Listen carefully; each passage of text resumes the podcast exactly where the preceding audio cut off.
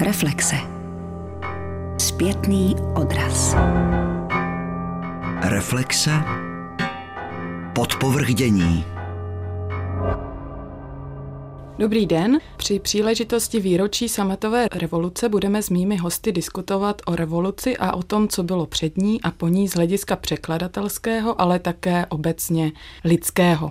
Moje pozvání přijala Vlasta Duvková, překladatelka z portugalštiny a francouzštiny a také básnířka, byť jsem se dočetla, že tento výraz nemá úplně v oblibě, a Aneška Charbátová, překladatelka ze španělštiny a francouzštiny a také italštiny. Dobrý den. Dobrý den. Dobrý den.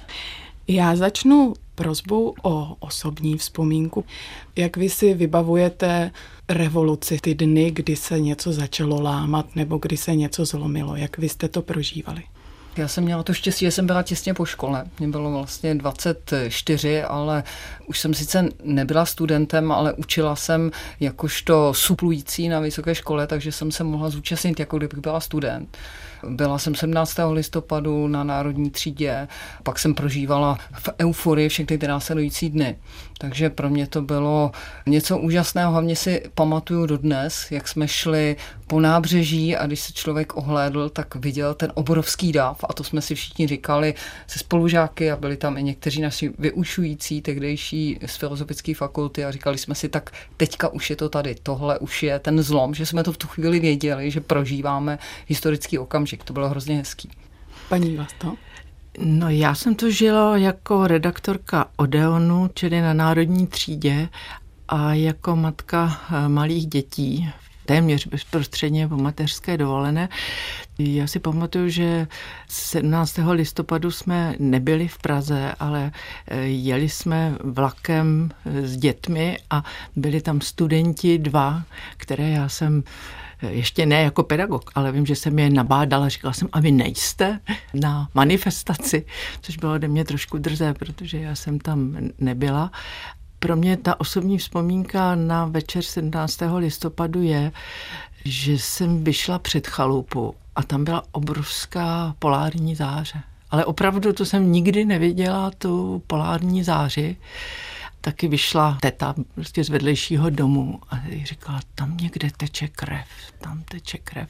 Takže tohle to si vybavuju a pak jsme tedy se sešli v Odeonu a myslím, že Marie Zábranová ještě tam cestou viděla nějakou krvavou košili a bylo prostě strašně emotivní a teď my jsme byli ten soubor individualistů, redaktoři jsou individualisté Teď my jsme potřebovali něco udělat. Já vím, že Eva Slámová, pozdější tedy význačná redaktorka v Argu, vylepovala různé věci na sloupy a jsme viděli, že musíme něco společně výjít do ulic. A problém s tím individualismem byl, že my jsme nechodili na první máje, neměli jsme transparenty a chtěli jsme být za Odeon tak Vladimír Nárožník našel velmi decentní jakoby emblém Odeonu, myslím, že to je Odegara, takový ten čtverec odeonský. A teď my jsme vyšli do té ulice. Já si pamatuju ten pocit eh, sejít eh, do ulice z chodníku, protože tehdy tam ještě pod tím chodníkem chodili herci a takový divní lidé, to ještě nebyli davy teď nikdo nechtěl tu vysačku nebo ten transparent na tyči vést a e, za prvním rohem to někde opřel prostě, protože jsme nebyli schopni jako jít pod tou cedulí, ale prostě jsme tam od té doby chodili a vedle nás byla laterna magika a také k nám začali chodit zahraniční reportéři, protože oni se neorientovali, s kým vlastně mají v té Praze eh, mluvit, nebo někdo jim řekl, v Odeonu se mluví cizími jazyky a tak dále. Takže my jsme nebyli v tom dění jakoby studentském, ale prostě mnoho vzpomínek na to mám. A pak jako čistě osobní můj pocit z průběhu těch dnů, nejsilnější moment tedy té výhry byl, když přicházeli dělníci z ČKD jako teď to říkám jako za starých časů, že dokud ta dělnická třída se toho neujme, tak prostě se nic neděje. To studenty a intelektuály a i herce by prostě mm, to převálcovalo. Ale tehdy, když už se naštvali dělníci a přicházeli z té Jindřišské, tak to byla obrovská změna. A den na to to už tam byly domovnice. A to už jsem si říkala, že už budu s dětma doma. Takže na letnou už jsem nechodila. Už jste měla že pocit, už je že už tam nemusíte že už tam nemusím, že jak začnou chodit domovnice, tak to znamená, že už je vyhráno, protože už tam není to riziko zvratu. Ti dělníci, když se naštvali kvůli dětem, jako tehdy, jak ten Štěpán měl ten projev a, a vlastně se brali za ty děti, což byli studenti, to, to byl silný moment a prostě říkám, pak jsem zase zalezla do té rodiny. Anečko, vy jste zmínila pojem historický okamžik, že jste měla pocit, že se opravdu už něco láme, ale jak jste to třeba vy jako mladá vnímala, že se to vůbec může stát, nebo že jste nečekala, že se něco takové stane? Protože můj otec třeba tvrdí, že měl pocit, že se to nikdy nedožije a považuje to dnes za největší zázrak svého života. Já si myslím, že my jsme to, aspoň my, co jsme tehdy byli mladí, jsme už delší dobu říkali, že to nemůže vydržet. Taky jsme viděli, co se děje vedle v Německu. Už byla zeď dole. Účastnili jsme se toho, když východní Němci utíkali přes západu německou ambasádu v Praze do západního Německa. Nosili jsme jim tam čaj.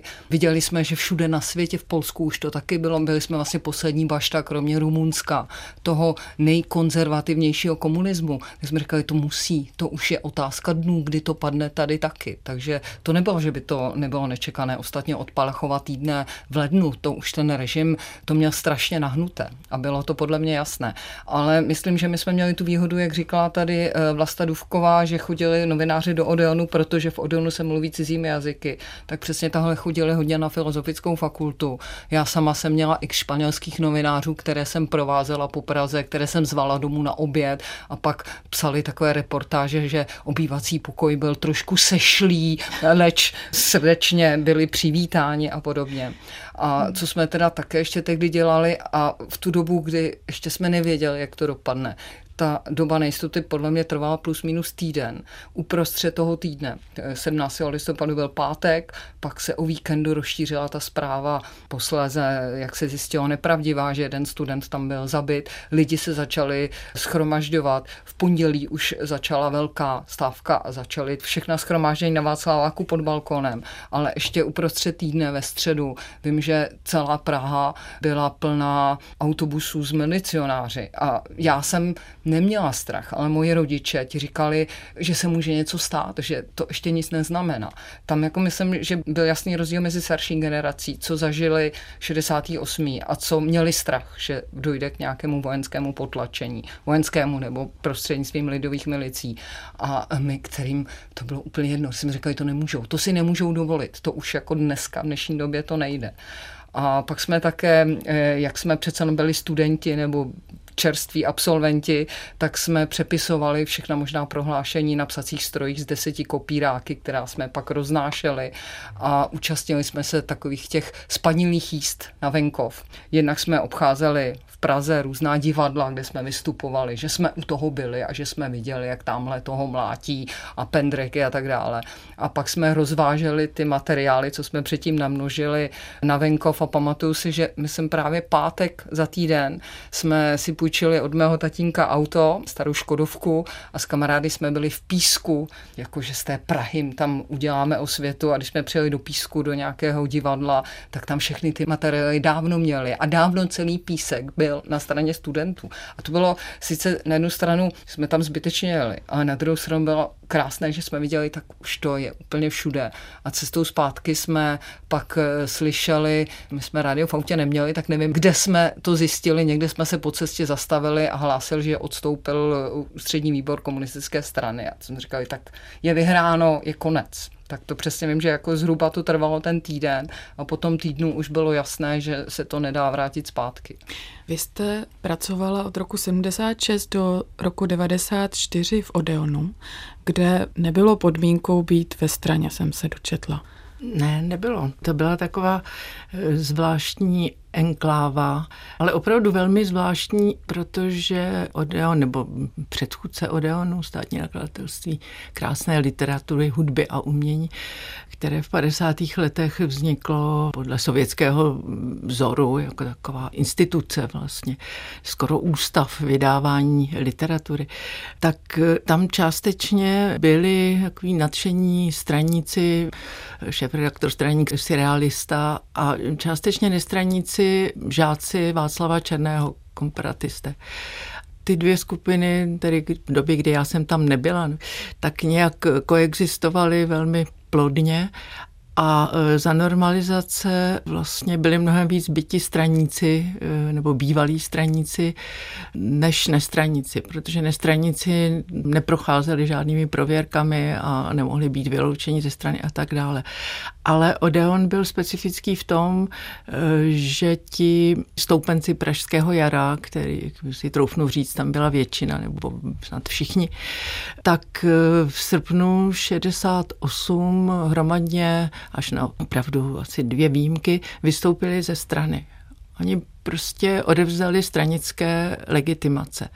Čili přišel v té době nějaký tajemník eh, obodní, a protože to byla ta atmosféra, kdy to každý chápal, a oni byli administrativně vyškrtnuti ze strany což mělo dalekosáhlé eh, důsledky, protože vyškrtnutí nebylo tak strašné jako vyloučení. Oni samozřejmě nekalkulovali tehdy, ale dá se předpokládat, že kdyby zůstali, byli bývali, zůstali ve straně, tak je neminulo vyloučení.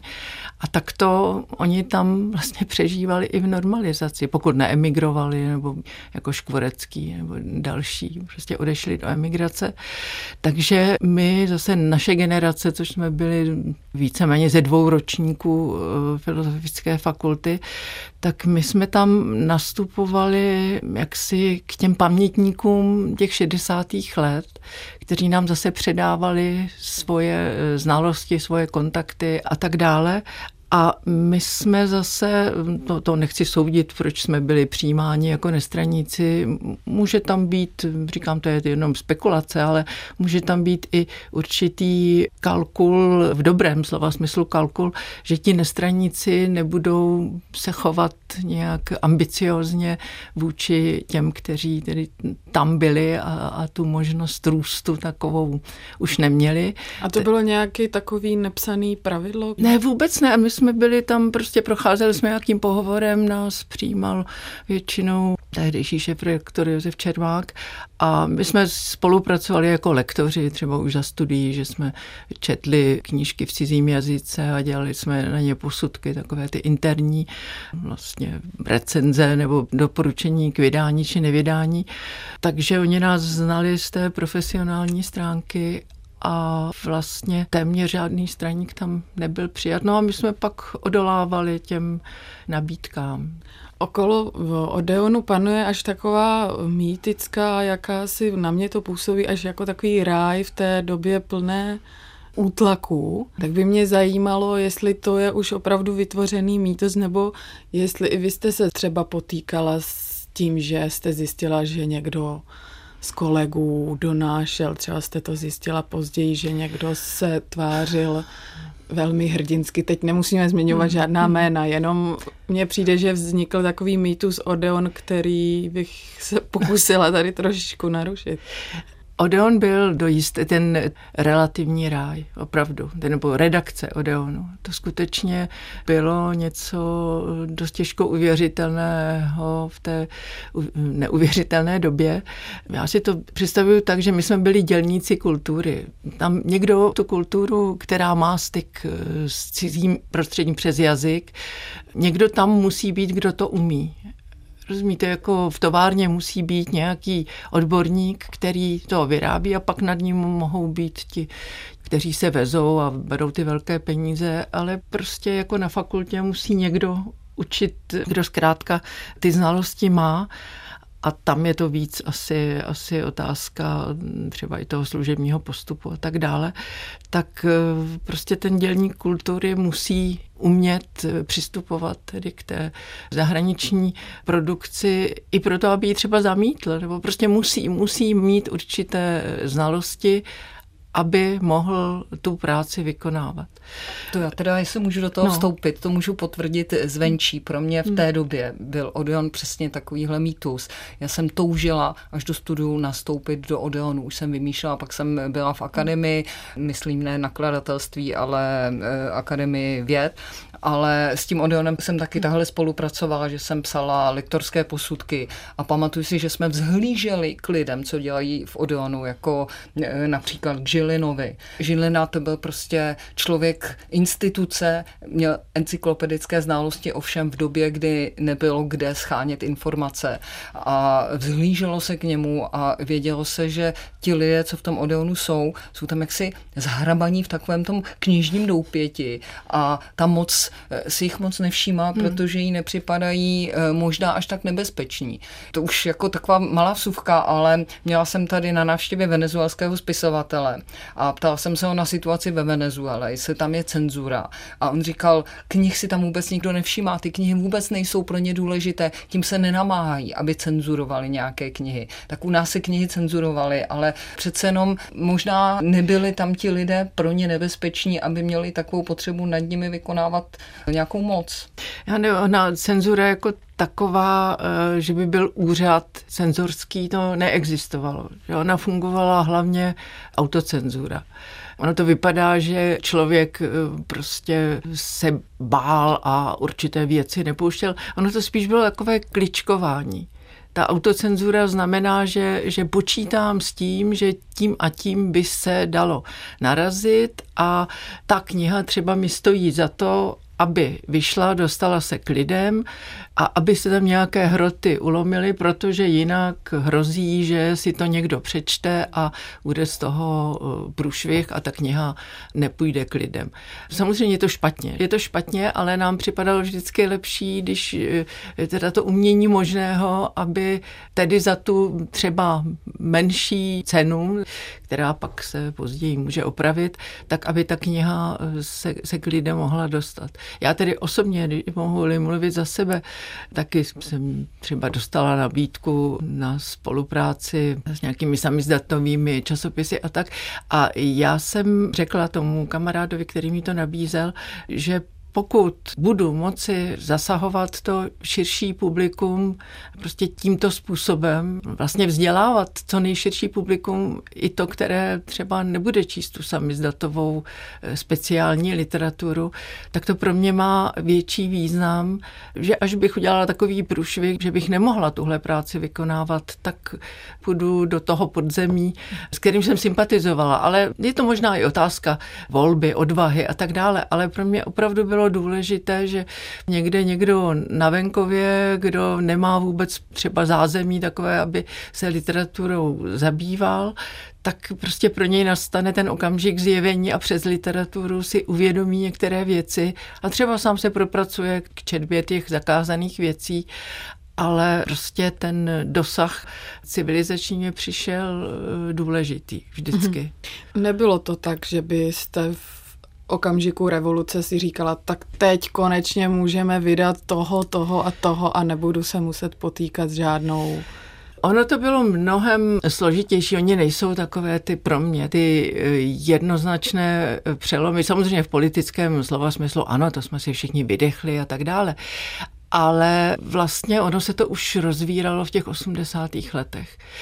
E, tak jako plíživě, že člověk si začal tak zkoušet, co ta moc už spolkne, jak říkala Aneška, že ty knihy nebyly úplně na pořadu dne, necítil se režim přímo ohrožen tím letím.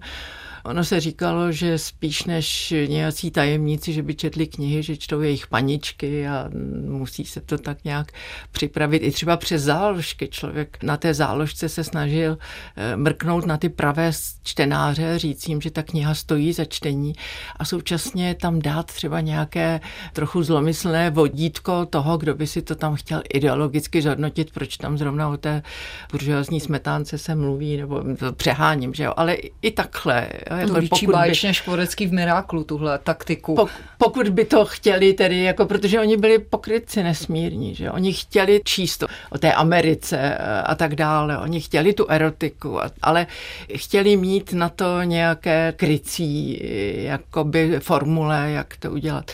Čili člověk eh, dneska si může připadat jako šílenec, že tohle to podnikal, ale nemilme se, ona ta dnešní doba přináší zase jiná omezení. Dneska kličkujeme na to, abychom dostali dotace, musíme to zase kvůli tomu ekonomickému tlaku nějak prezentovat, aby třeba ta instituce eh, nám zrovna na tu knihu, kterou chceme, dala ty peníze. Samozřejmě bych to neměnila, ty dva systémy, ale nikdy ta literatura hmm. není absolutně v nějakém čistém prostředí, kde by všechno, kdyby nastal tedy ten skutečný ráj, kdy všechno může eh, vycházet. A já možná tím, že jsem prožila za studií dva roky ve Francii, tak já jsem měla takové trošičku to prvotní očkování proti tomu bezbřehému nadšení, že kapitalismus je sám u sobě, vyřeší všechny problémy. K té současnosti si ještě dostaneme. Já bych možná zkusila se zaměřit na to, jestli jste vůbec měli představu, jak to svobodné Československo nebo Česko může vypadat právě z hlediska nakladatelského nebo překladatelského, co se tam vlastně všechno může dít, nebo to byla prostě taková cesta tou džunglí, kde člověk vůbec neví. Já myslím, že ta 90. byla právě obrovská džungle. Jako je sice pravda, že na konci 80. se otevíral, začaly vycházet tituly, které by v 70. letech nemohly být. Ale přece jenom, jak jste se tady zeptala, jestli tam byl nějaký výbuch, tak to já myslím, že ten výbuch byl. Že na začátku 90. ještě než se stará kamenná nakladatelství rozpadla, k čemuž došlo posléze, tak na začátku 90. najednou vzniklo obrovské množství nových nakladatelství a ti si právě plnili své sny. Teď si konečně vydám knihu, co jsem si chtěl vždycky přečíst, ale nešlo to, protože byl autor zakázaný nebo pocházel z nějaké komplikované země a tak dále a tak dále. A já si pamatuju, jak jsem byla z toho nadšená, z tohohle rozkvětu. I když jsem si najednou mohla koupit Praze za koruny knížky vydávané v exilových nakladatelstvích. Vím, že jedna z prvních, co jsem si koupila, byla Honzlová od Salivarové, která tehdy stála strašně moc, stála asi 90 korun, což bylo na tehdejší dobu ohromné množství peněz, protože jsem jí dřív četla pučenou za noc a chtěla jsem jí mít doma. Tak to nadšení, že si to můžu teda koupit. Všechny možné škvorecké, které mám doma ve třech různých vydáních, jak jsem potom si to kupovala. Tak jako tohle bylo úžasné, ale samozřejmě v tom rozkvětu, v tom boomu došlo k tomu, že ta knížka najednou vycházela honem honem a měla mnohem menší péči to je problém, se kterým se vypořádáváme v tom nakladatelském světě dodnes, že se začalo příliš spěchat, aby toho nevyšlo a ta kvalita nevždycky se zachovala. V těch 90. letech ale ještě platilo, že kniha sama o sobě byla velká hodnota. Právě jak tady říkala Vlasta Duvkova, že prostřednictvím vydávání knih najednou bylo možné přinést tu kulturu do nějakých zapadlých koutů a lidem něco ukázat, najednou před nimi otevřít nějaká nová okna, nové dveře. A tohle dneska se obávám, že strašně z té stránky nakladatelsko-čtenářské mizí, že ty knihy už jsou opravdu jenom spotřební zboží a ztratili tu sílu, kterou měli v době právě, kdy vycházelo málo, kdy byly zakázané, tak ta kniha měla úplně jinou hodnotu, než má tedy dnes, si myslím. A čím se to stalo? Kdo tomu dává tu hodnotu? Ten nakladatel nebo trh samotný? Jak je Uh, utvářen. Jistě došlo k ohromné inflaci, vychází toho příliš mnoho. Těch dobrých knih vychází taky hodně, ale je mnohem těžší v tom obrovském množství tu dobrou knihu potom najít, i pro toho čtenáře. Mm. Dřív sice existoval ten ideologický balast a vycházela spousta hloupostí taky, ale přece jenom právě takový Odeon. Já jsem si byla jistá, že když si koupím knížku, která vyšla v Odeonu, i když to je nějaký maďarský autor, nebo i když autor ze Sovětského svazu, že to bude kvalitní literatura. Tuhle jistotu dneska pomalu ztrácím, jsou taky nakladatelství kvalitnější samozřejmě, ale všechny musí vydávat bestsellery, aby se uživili a kvalitní literaturu pro fajnšmekry, ale málo kdo může dělat jenom kvalitní literaturu. Samozřejmě mě blaží chvála Odeonu, ale e, samozřejmě i tady hrála roli ta centrálně řízená společnost. Že to vlastně bylo v lidských silách, e, když knihy vycházely jednou týdně a vědělo se, že v tom a v tom nakladatelství jsou dobré knihy. Ten dobrý čtenář měl šanci obsáhnout to, co bylo na trhu. Dneska to prostě není v lidských silách. Takže můžeme plakat nad tím, že to tak není a současně jiná cesta není v demokracii. Bylo by určitě výborné, kdyby Odeon byl, mohl nějak nadále eh, plnit roli toho pražského Galimáda nebo něco takového, protože v každém tom západoevropském státě je nějaký nakladatel, který prostě tuto roli má a také vzájemně se inspirují, že když prostě český autor vyjde u Galimáda, tak si to všimne v Německu Surkamp a když vyjde u Surkampa, všimne si to zase jinde někdo a tak dále, že? nebo italská nakladatelství určitá, která mají jméno. A u nás samozřejmě to bylo dáno z hora, takzvaná gestce, tedy, která byla eh, ministerstvem kultury přištěna. Takřka monopol na překladovou literaturu měl Odeon. To nebylo jenom z té kvality, ale také ze zhora. Dneska to prostě není v silách těch soukromých nakladatelů, aby měli takovou redakci. Mm. Nás bylo tam 40 lidí zhruba kteří dělali jenom redakci. To znamená, nestarali se o právní problémy, nestarali se o finanční problémy. To byl obrovský podnik, opravdu obrovský, kde na jedné knize, tam samozřejmě tak za jiných technických eh, možností, že mezi tím proběhla ta technologická revoluce v přípravě knih, ale eh, my jsme jenom četli, odborně četli, zadávali tedy knihy eh, k tomu lektorování, rozhodovali, co půjde do plánu, vybírali překladatele a redigovali knihy. Dnes redaktor, který většinou ani není zaměstnán v tom podniku, dělá za nesrovnatelně horších finančních podmínek a konzultuje s internetem spíš než s kolegy protože ono také to, když je interní redakce, on tam nebyl jenom doktor Žilina, který se stal tím mítem, ale byli tam nenápadnější kolegové, kteří měli nikdy i srovnatelnou erudici, ne třeba v tom rozsahu jazykovém, ale byli méně jaksi populární v tom širokém světě, ale byli obrovsky vzdělaní prostě když člověk řešil nějaký třeba jazykový problém, tak eh, obešel vedlejší místnosti a vlastně nějaký konsenzus tam vznikl. Dneska to řešíme vlastně s internetem, který neodpovídá přímo, nedívá se vám do očí. Čili ta doba se strašně změnila v tomhle má obrovské výhody, ale taky nevýhody. No. Je to revoluce tedy v tom taky ta politická změna přišla eh, v souvislosti s tou změnou sociální komunikace. Už to nebylo udržitelné, ten minulý způsob režimu, protože prostě už se nedali kontrolovat všechny počítače domácí. Vy jste zmínila, že vlastně všichni jste tam byli takový individualisté hmm. v Odeonu. Vlastně dnešní doba je velmi individualistická, tvrdí se. Překladatelé bývají spíš neviditelní a vlastně i ta finanční stránka eh, je spíše neviditelná, řekla bych tak metaforicky. Za těch 30 let se taky toho moc nestalo, přestože přichází nové generace překladatelů. V čem vidíte ten největší problém? Proč se překladatelé nedokážou moc ukázat nebo vyjednávat? Já nevím, jestli je to opravdu tak, že překladatelé se nedokážou ukázat, nedokážou vyjednávat. Já si myslím, že literárním překladem se uživit je problematické. A e, v naší zemi je to v podstatě nemožné ani ne tak kvůli nějaké zlé vůli nakladatelů, ale kvůli tomu, že máme velmi malý trh a protože máme malý trh, tak nemůžeme prodat dostatek výtisků na to, aby se z toho slušně uživil nakladatel i překladatel. Takže do jisté míry jsou to dané podmínky. Jestli jsou viditelní nebo neviditelní, to se v poslední době hodně mění. Řekla bych, že se to zlepšuje a že si o to říkají hlavně ti mladší. Těm starším překladatelům jsem měla pocit, na tom tolik nezáleželo, jestli jsou nebo nejsou. To mě možná vlasta opraví, ale čtenáři z pravidla, taky protože těch knih bylo méně, znali své oblíbené nakladatele, znali své oblíbené překladatele a takový ten tlak na to zviditelnění podle mě byl mnohem menší, než je dneska. No já bych možná tady malinko oponovala, protože situace překladatele je dnes horší, než byla.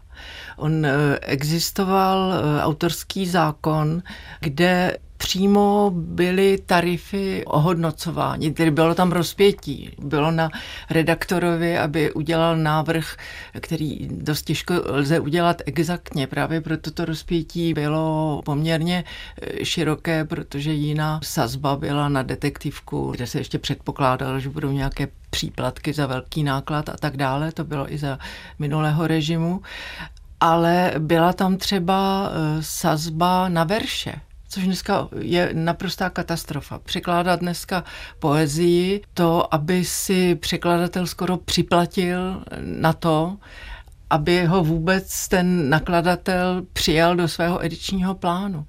Je to úplně absurdní situace, protože čím těžší překlad, tak tím víc se chce, aby do toho investoval ten překladatel svých finančních prostředků nebo veškerou dotaci, kterou on třeba dostane na překlad, aby věnoval nakladateli. Protože on řekne jinak, no, tak jinak já to nevydám, že já nemám důvod to vydat. Zatímco v tom starém autorském zákoně byla taková dosti poctivá snaha přepočítat verše na autorské archy což skoro nelze, ale prostě byla tam ta snaha. Nebo byla tam eh, velmi spravedlivá sazba na eh, komentáře, na doprovodné texty. Dneska třeba doslov je ještě hůř placený než překlad, dá se říci, ve srovnání s tím, jakou erudici k tomu musíte mít, jakou literaturu musíte načíst a vytvořit.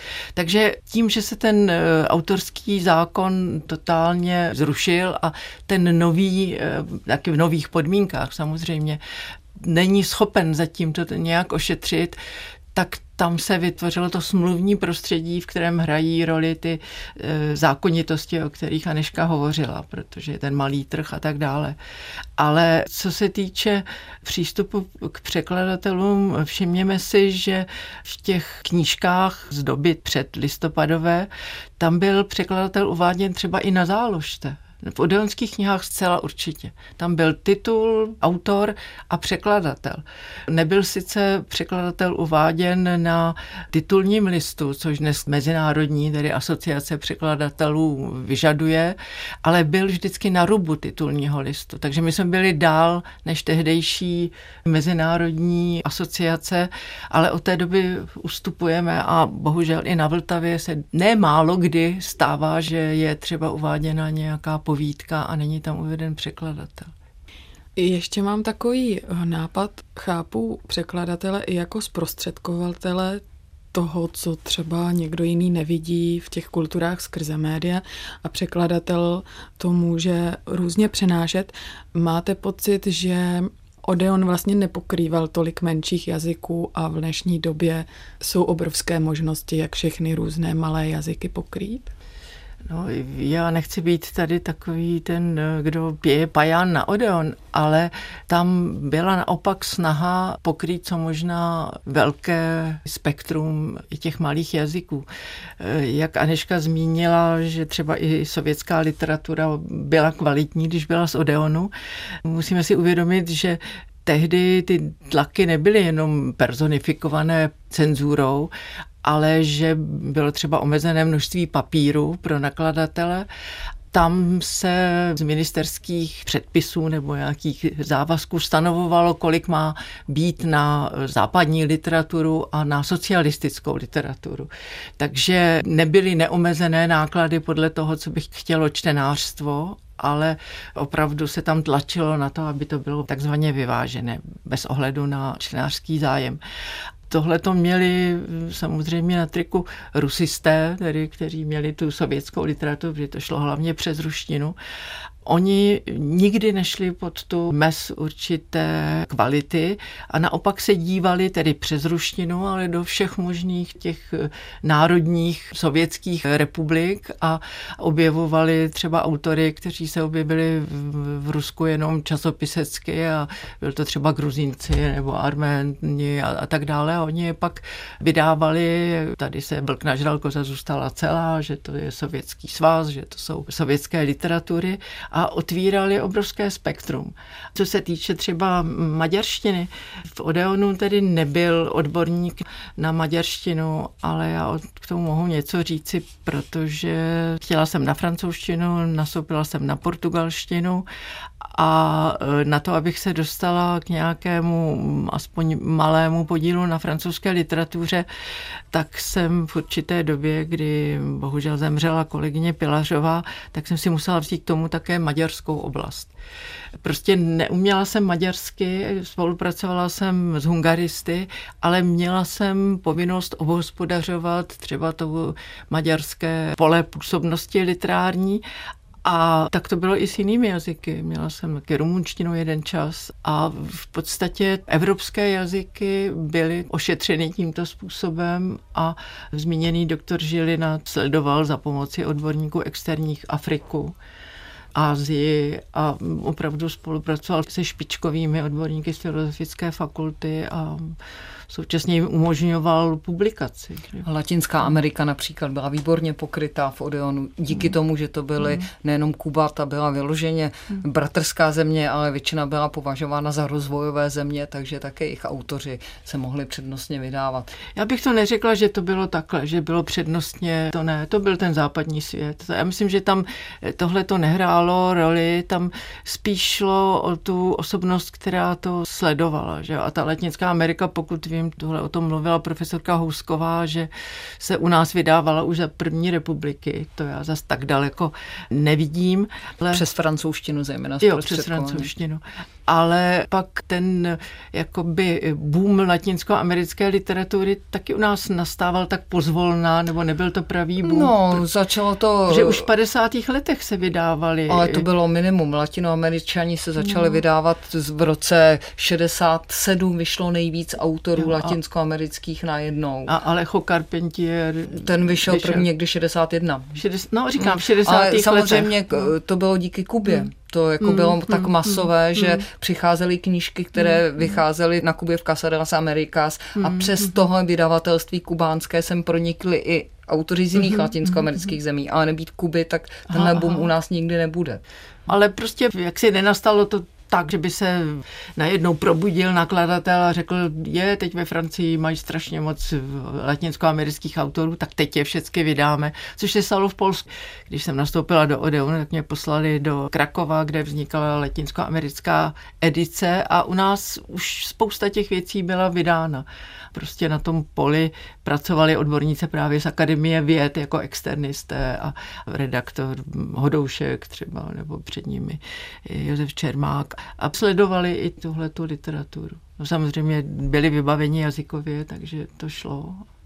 To je, co právě říkala už dříve Vlasta, že každé nakladatelství mělo zpravidla odborníka na tu oblast, který pravidelně mapoval. Dneska se tohle děje, kromě některých eh, zaměřených eh, úzce specializovaných nakladatelů, jakože Argo dělá tu anglofonní edici 3A a podobně, tak většinou nemá odborníka na všechny oblasti a je závislé na tom, buď co jim vnutí agenti na veletrhu, anebo osvícení překladatele, kteří je obcházejí a dávají jim své návrhy. Ale nemají už to interně pokryté. To bylo no. důležité, že to interní pokrytí i těch různých jazyků poskytoval určitou vyváženost toho edičního plánu. Ono je to dáno opravdu tím, že redaktor byl zaměstnancem a třeba jeden den týdně byl takzvaný čtecí den. Dneska čtení se považuje za luxus nebo za něco neplaceného, co ten překladatel jak si poskytne ve svém volném čase a zmapuje to. Ze vzduchu najde něco a pak se platí až ten překlad. Zatímco eh, tehdy skutečně ti, kteří seděli v té redakci, a nejenom v Odeonu, že v Mladé frontě třeba ve Vyšehradě, v Melantrichu, prostě bylo těch nakladatelství dost velké spektrum. I ve spisovateli se vydávala překladová literatura prostě se uznávalo, že na to, aby ten plán vznikl, že se musí číst a že se musí srovnávat a tak dále. Čili to dnes nikdo do toho není ochoten Ale zjevně, jestli teda ještě můžu k tomu hmm. dodat, zjevně tenhle model opravdu musel zaniknout s tím hmm. novým systémem, protože ze všech těch nakladatelství, která jsme tady vymenovali, dnes neexistuje ani jedno v té původní podobě. Značka Odeon existuje znovu, ale už je to jenom značka, která byla hmm. nově koupena.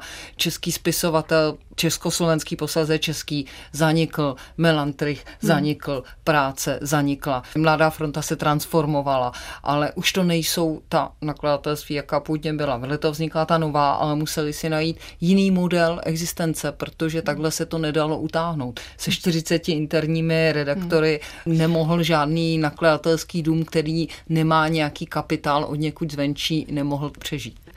Ono vlastně, když bylo taková ta věčnost odeonská předtím, že vlastně nikde jinde to nevíde a dokud se neuvolní čas, tak ty věci prostě musíme uschovat. Tak v Odeonu byly obrovské zásoby nevydaných, potenciálních, skvělých titulů, z kterých potom čerpalo obrovské množství vznikajících nakladatelů. Stejně tak čerpali z potenciálu, tedy personálního Odeonu. Takže Argo vlastně postavila Eva Slámová, odeonská redaktorka a to know-how a to, co tam měla nasysleno, tedy přinesla s sebou. Že? Jako zaplať mámu, že to vyšlo, ale takových nakladů bylo spousta. Když jsme hmm. Torst, Jan Schulz byl také odeonský redaktor, byť kratší dobu. Spoustu věcí, které byly v Odeonu připraveny k vydání, ale tam jak si spali po celá deset desetiletí, tak naštěstí pak vydal třeba Torst a takových nakladatelů bylo mnohem víc, jak Jamek tehdy řekl, Odeon metastázoval. Tak těm metastázím no, se radši vyhněme a jestli máte nějaké zkazy pro budoucnost. Vzkazy jako v jakém smyslu, překladatelsko-nakladatelském nebo lidském, nebo Jakékoliv. možná jsme, možná jsme tady mohli říct, že eh, ať se stalo pak cokoliv, tak pořád ten 17. listopad pro mě zůstává jediným svátkem. Když nechám stranou Vánoce Velikonoce křesťanské svátky, tak je to pro mě jediný skutečný svátek, který já slavím a kde mám pocit, že to, co se stalo, je pro mě důležité a otevřelo mi to celý svět. Nebýt to 18. listopadu, tak tady budeme zasmrádat v našem zahnívajícím rybníčku. Ale to jsme najednou dostali možnost, že kdo chtěl, tak mohl cokoliv po tom listopadu. Dneska už je to zase různě limitováno, ale potom 17. listopadu došlo k obrovskému otevření těch dveří do kořán a to je k nezaplacení. Já jsem měla to štěstí, že jsem byla v ideálním věku, když se to stalo. Takže chtěla bych říct, že to je skvělé a že si to nesmíme zničit a zase všechny ty dveře a okna si zabouchnout. No já taky nejsem žádný staromilec, který by plakal nad tím, co bylo. Pro mě ta nová doba přinesla obrovské otevření jazyka. V Odeonu, jak jsme řekli, to byl takový prostor mimo dobu, takže tam jsme měli pocit, že ten jazyk se vyvíjí ale ten šílený, tedy nejazyk v médií, ten se právě v tom listopadu proměnil k nepoznání. Bude to znít možná nepatřičně, ale vedle Odeonu, před tou laternou magikou, tam stáli na chodníku lidé a poslouchali tam smyčku projevu Miloše Zemana, protože uměl mluvit. To byl jeho slavný článek v technickém magazínu. Stejně tak, když promluvil najednou v televizi tehdejší ředitel prognostického ústavu, který potom tedy třeba doba odsunula už do neznáma, tak prostě pro lidi to bylo něco nečekaného, že najednou ve sdělovacích prostředcích se může mluvit si v souvislých větách něco sdělovat. A to byla doba, kde já se nevracím k tomuhle, jak si, že by tam se to mělo zastavit. Ale ta fascinace tím, že někdo umí mluvit, byla tehdy taky průvodním znakem toho listopadového dění. A při každém nicméně, které dnes používá každý poslanec, tak si vzpomenu, že do doby, než to začal veřejně používat Václav Havel, tohleto slovo bylo úplně uvrženo v zapomnění. Jo, takže nám se teď vytváří samozřejmě zase nový nějaký jazyk, který se nám nelíbí, ale nemáme představu o tom, jaký jazyk panoval v tom veřejném prostoru. No, předtím. já teda jsem tady v tom méně optimistická. Myslím, že jste nějako hodně vyprchala ta euforie, ta solidarita těch lidí, která byla strašně silná na začátku 90. let. Takže ta schopnost politiků mluvit v, ve srozumitelných větách strašně upadla. Tak. Souhlasím, ale říkám, tehdy to bylo. Tak to už to bylo. nechme no. jiným odborníkům a já vám moc děkuji, že jste se mnou diskutovali a ať žije revoluce.